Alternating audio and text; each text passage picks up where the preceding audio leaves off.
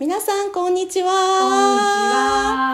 こんにちは。突然始まりましたここは京都のスターポエッツギャラリーです。そうもう本当に急なんですけど京太郎ライブ始まりましたパチパチパチ開店前です。開店そう一応私はですね京都タロットを使ってマンダラアースというタロットセッションをさせていただいております長森静江と言います。よろしくお願いします。よろしくお願いいたします、はい、そしてこちらがね、作りました、はい、基礎庵主催でこの京都タロットの創始者であります岩倉美希さんです。美希です。どうもよろしくお願いいたします。そう美希さんちょっと今日一回ちょっと立ったら映んないかこの格好がねスターウォーズそうスターウォーズのジェダイ風っていうことでねとってもイメージしていて可愛いと思ってフォースとともにそうそうそうねでも私は本当に見ててああすごいぴったりと思って可愛くて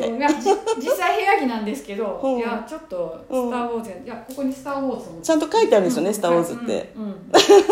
うん、部屋着でちょっとふざけて買ったものをアレンジしてくれたんですね、うん、そうなんです。うんありがとうございます。パードメと呼んでくださいいや何しろ今日は私自身を見ていただくっていうことを、ねうんうん、して、まあ、今まではずっとちょっと私の方がマンダラアースを描いてミケさんとか、まあ、皆様見せていただいたんですけど、うんうん、そう私を見てもらうっていう、もう創始者にいやいや、はい、やりたかったのでねもうそれが本当にやっぱり面白かったですあ面白かったですしでやっぱりねカードのねやっぱ威力っていうかもう私たちベースがトートタロットっていうところも共通してまして、うんうん、お話も合うんですけど、うんうん、その描かれてるものが京都タロットの空のメサージュだとこうなりますよっていうその和のね、うんうん、要素、うんうんうん、こういうのを私ももっともっと自分の中に入れていきたかったので、うんうんうん、ちょっと質問入れてもいいですか、はいね撮影していただいている方も映るかあれなんですけどあそうくくりさんっていうねそう今日ね私の見ていただいてこれ出たんですよくくりさんが、ね、これは、まあ、2番のカードなので、ね、普通、まあ、助教皇とか言われたりしますけどこの中でくくりさんってどういうふうに和だと表現されるんですかね。うんまあ、言ってくださってましたけどね、うん、もう一回そうもう一回教えてっていうことなんですけど、うん、そうねまあ、一説によると、うん、まあくくりさんはもともと北陸の方の白山のその白山白い山って書いて、うんうんうんうん、白山姫の神とも言われていて、うん、で一説によるとね大陸の方からお嫁入りした古代でこちらの王と結びついたっていう一つのお話をちょうどその作っている途中で知ったことがあってでもまあそんな昔の話ですから実際は本当かどうかは置いといてその時に聞いたっていうことが意味があるのでだから別の文化とかそういうものを混ざり合わせてくく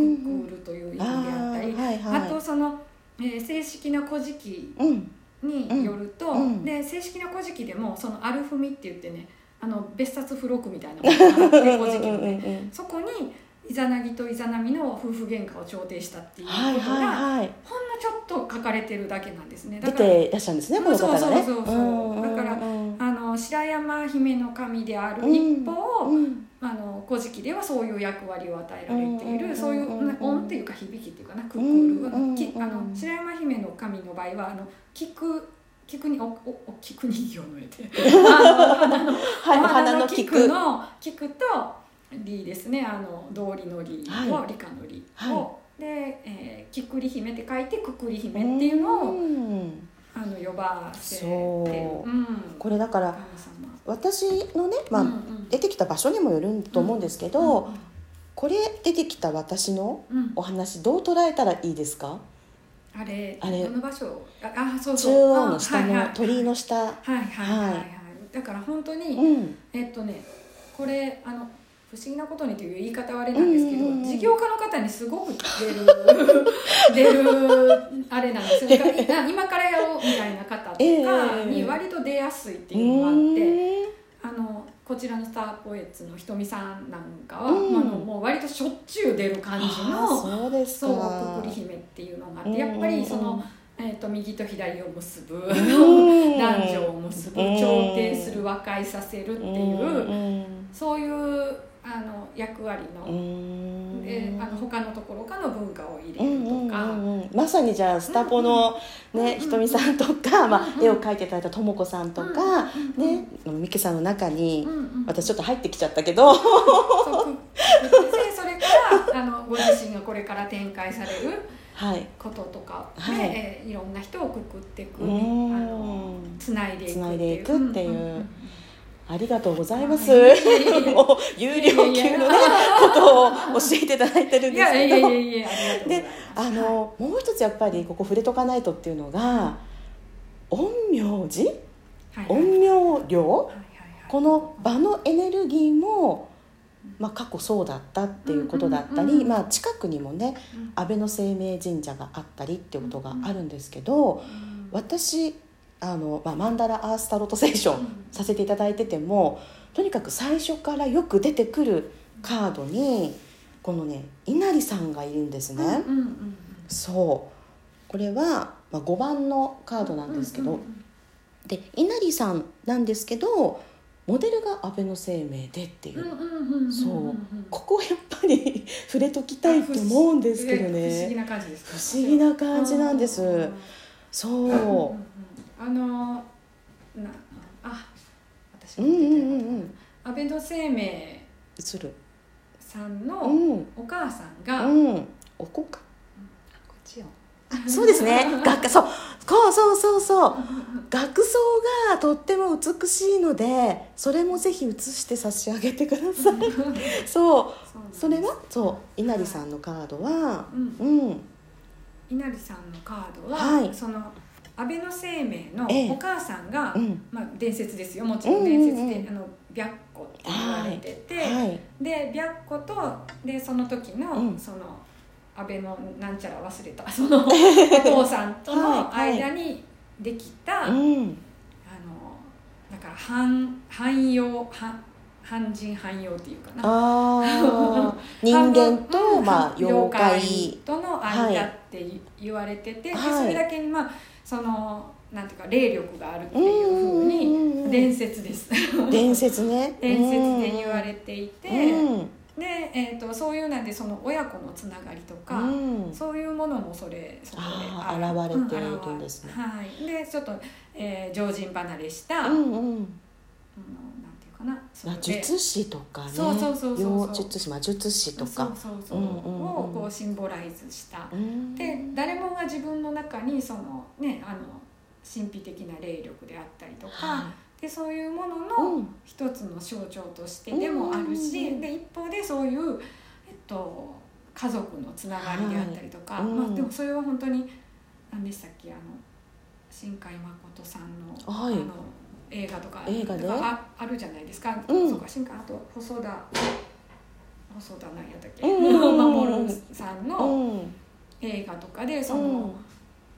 狼の子やったっけ、雨と雪、そうのような話とか、割と昔からね、伝説で汎用汎で、その間に生まれたからこその霊力とか、その逆に悲しみであったりとか、でもその子たちが世界を変えていくこととか、でその根底にはやっぱり家族で全然違うものを結びつけている、家族が思い合っていることとか。そうですよね、そうだから5番のカードだし、そして稲荷と言われているけれども、ここにやっぱり家族愛っていうのがテーマとして含まれてるっていうところに、また新しい解釈が私にも入ってきてとか、トートタロットもちろん大好きで、うん、その世界観はその世界観として、うんうんうん、これからも尊重していきたいんですけれど、タロット読める方であれば、うんうん、皆さん、ね、京都タロット読んでいただける、うんうんうん、でその時にこの和の要素が入ってきてこう新しい解釈とか、うんうん、言葉とかもね、うんうんうん、今まで使ってこない言葉もこう増えていくっていうのが、うんうんうん、やっぱりこう読んだりとか伝えたりする時に、うんうんうん、それだけ言葉が増えるとそのクライアント様のフィットするものも増えるっていう感覚がすごくあって、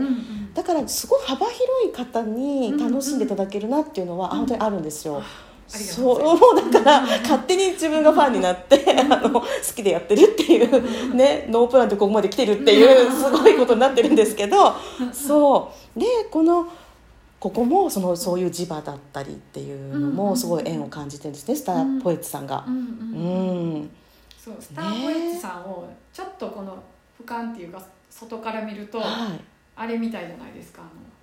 こういうクリスタルのなんていうのこういうやつああはいなんていうのこうい